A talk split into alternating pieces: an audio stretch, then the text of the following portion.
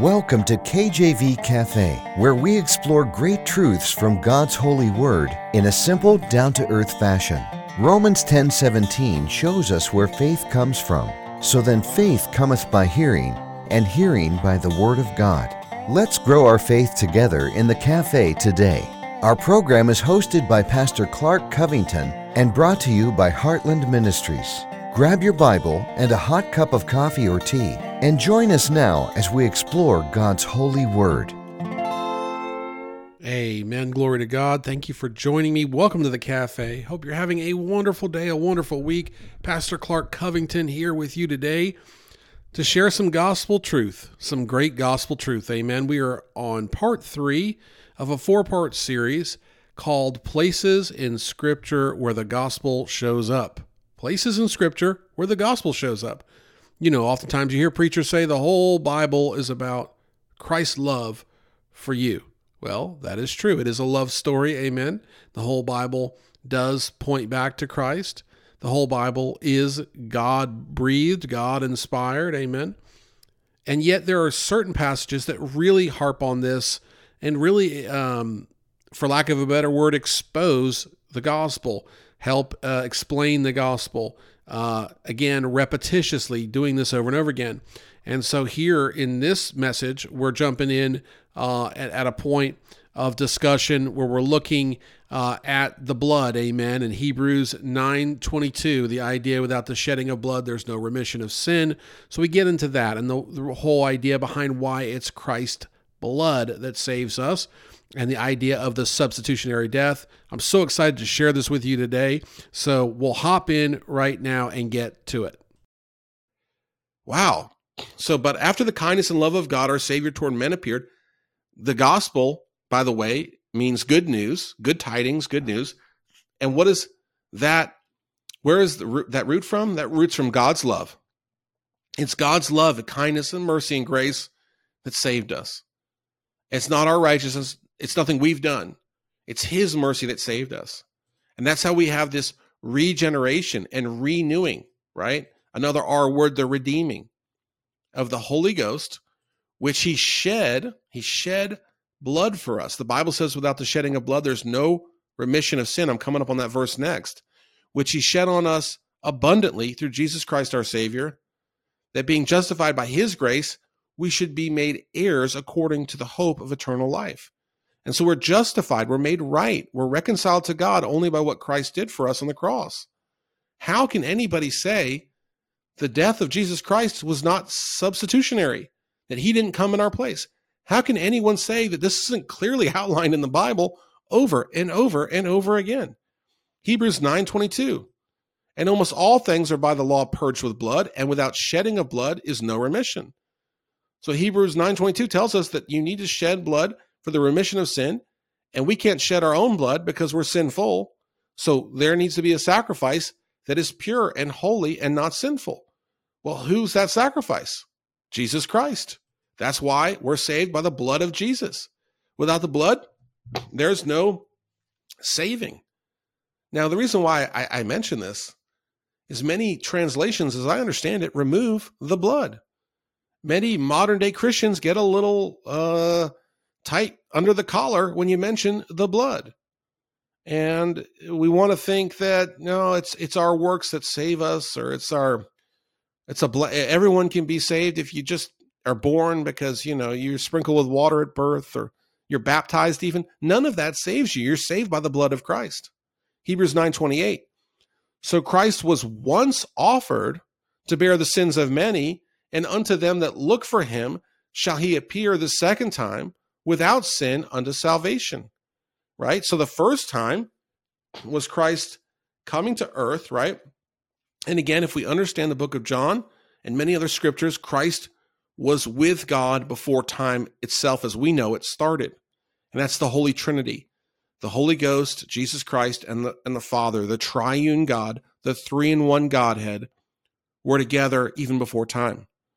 But Christ came to this earth came into our time, right? When he was born of a Virgin Mary, right? And actually, when the conception happened, okay? And God is the Father, there's no earthly Father. Christ is now on this earth. And there's examples of Christ working even in the womb. And I can get into that when Mary visits Elizabeth and the baby kicks. Uh, Elizabeth is her cousin, and Mary's pregnant with Jesus, and Elizabeth is pregnant with John the Baptist, and John the Baptist kicks because the Holy Spirit knows what's going on. I love that passage of scripture. I believe it's out of Luke.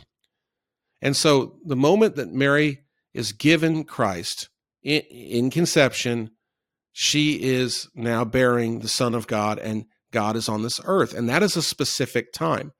That's where we get into, okay, BC, before Christ, and uh, all of this. That's a specific time. And we understand that on earth, he was here and he was crucified on the cross. He was buried three days. He was risen again and he was here 40 days, a specific time. And then he ascended up to the Father. And at that time, he sends the Holy Spirit, right? Or shortly thereafter. Okay. He he ascends up to the Father, he sends the Holy Ghost. And now the next time, the second time, right? He'll appear in the clouds at the rapture. And that's when we are taken out, those that believe in Christ. Uh, we are called home. Uh, the dead in Christ shall ride, rise first. And that's when we're given that glorified body, all these good things that deal with the gospel in Hebrews 9. How about 1 Peter 2 22 through 25? Who did no sin, neither was guile found in his mouth. Who, when he was reviled, reviled not again. When he suffered, he threatened not, but committed himself to him that judgeth righteously. Who his own self bare our sins in his body on the tree that we, being dead to sins, should live unto righteousness, by whose stripes ye were healed. For ye were as sheep going astray, but are now returned unto the shepherd and bishop of your souls. Capital S, capital B. I mean, that's really clear here that Christ bore our sins on the cross so that we could then in, inherit his righteousness when we believed on him. That's so clear. I mean, I don't know how it could get any clearer. We were sheep going astray but we've been returned to the shepherd. I mean, Peter writes this so perfectly. Remember, Peter knew Jesus in his earthly ministry. He was one of his disciples. I think he would uh, have a good thing to say about this. First Peter 3.18, For Christ also hath once suffered for sins, the just for the unjust, that he might bring us to God, being put to death in the flesh, but quickened or made alive by the Spirit. First John 4.10 through 11, Herein is love, not that we loved God, but that he loved us and sent his son to be the propitiation or payment for our sins. Beloved, if God so loved us, we also uh, we ought also to love one another. And so we see here moving into First John the same idea that it was God's love that sent Jesus, and that He loved us so much that He sent His Son to pay for our sin debt on the cross. You see the themes, you see the repetition, you see how simple this is becoming. It's not it's it's complex in many ways to those that, that that don't believe. But if you believe, it's pretty simple that God loved us so much he he sent Jesus to save us and Jesus was obedient to death and was buried 3 days and was resurrected and he completed his course. He finished the work so that when we believe on him for our forgiveness of sins that we're saved. Galatians 3, 13 through 14. Christ hath redeemed us from the curse of the law, being made a curse for us for it is written, Cursed is everyone that hangeth on a tree, that the blessing of Abraham might come on the Gentiles through Jesus Christ, that we might receive the promise of the Spirit through faith. And so we see here that Abraham, he was the beginning of the Jewish people, right? And we Gentiles are non Jews that are saved by Christ because we're receiving that uh, promise of the Spirit through faith. Amen. That's what Paul writes in Galatians. Remember, Paul was the apostle to the Gentiles. Ephesians 2 4 through 5. But God, who is rich in mercy, for his great love wherewith he loved us, even when we were dead in sins, hath quickened or made us alive, us together with Christ. By grace ye are saved. And again, understanding this principle of grace, it's not of good works, it's not of righteousness. Go knock on a random person's door and ask them if they are going to go to heaven. Do they think they're going to go to heaven? And more than likely, they'll tell you well, I've done some good works, and you can then respond with Ephesians 2 4 through 5. Look, it's God's mercy and love that we're made alive with Christ. And it's by grace, it's not by works. So you have to believe on Christ. Amen. Philippians 2 6 through 8, who being in the form of God, thought it not robbery to be equal with God, but made himself of no reputation. This is Christ. And took upon him the form of a servant, and was made in the likeness of men. And being found in the fashion as a man, he humbled himself and became obedient unto death, even the death of the of the cross, even the death of the cross. Think about that.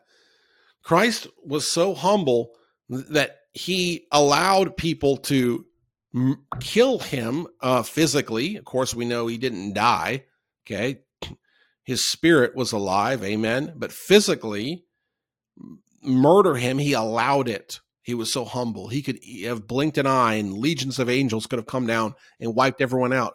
But he allowed it. He was obedient unto death on the cross because of our sin debt to forgive us our sins. Colossians 1 19 through 20. For it pleased the Father that in him should all fullness dwell, and having made peace through the blood of his cross. You know, the, the blood, amen. I mean, this is not something preachers are making up. It's it's here. And having made peace through the blood of his cross, by him to reconcile all things unto himself. What does reconcile mean? To make right, to bring back. By him I say, whether they be things in earth or things in heaven. That's Colossians 1 19 through 20. How about Colossians 2 13 through 14? And you, being dead in your sins and the uncircumcision of your flesh, hath he quickened together with him, having forgiven you all trespasses, blotting out the handwriting of the ordinances that was against us, which was contrary to us, and took it out of the way, nailing it to his cross. Now, I wish I had time to get into this, but when a debt was paid, you would nail it I believe, to your door, or if you were in prison and it was paid, you would nail it to the prison door as you're leaving, and you are signifying that that debt has been paid. Amen. And that's what Christ did for us.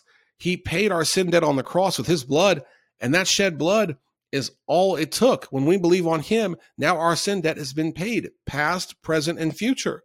There's liberty where the Spirit is. Amen. We, we are no longer under the law. We are no longer under condemnation. You say, well, what does God say about living good after you're saved? I mean, why do you want to live good after you're saved?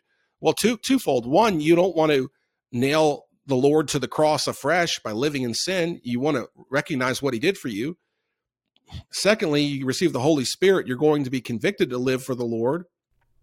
And here's where we have to stop for today.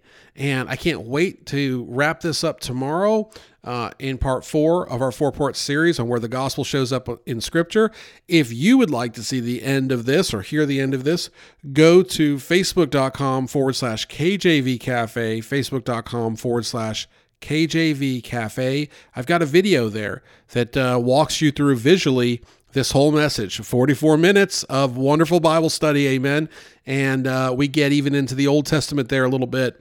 And so you can both watch that to finish this message, and also you can share it with others. And I urge you to share it with others because it is a great e- uh, evangelism tool in the sense that it is uh, not coming off as too um, holier than thou or preachy. It's just like this, amen. And so, what it can do is allow people to study the scriptures, and that's what I believe.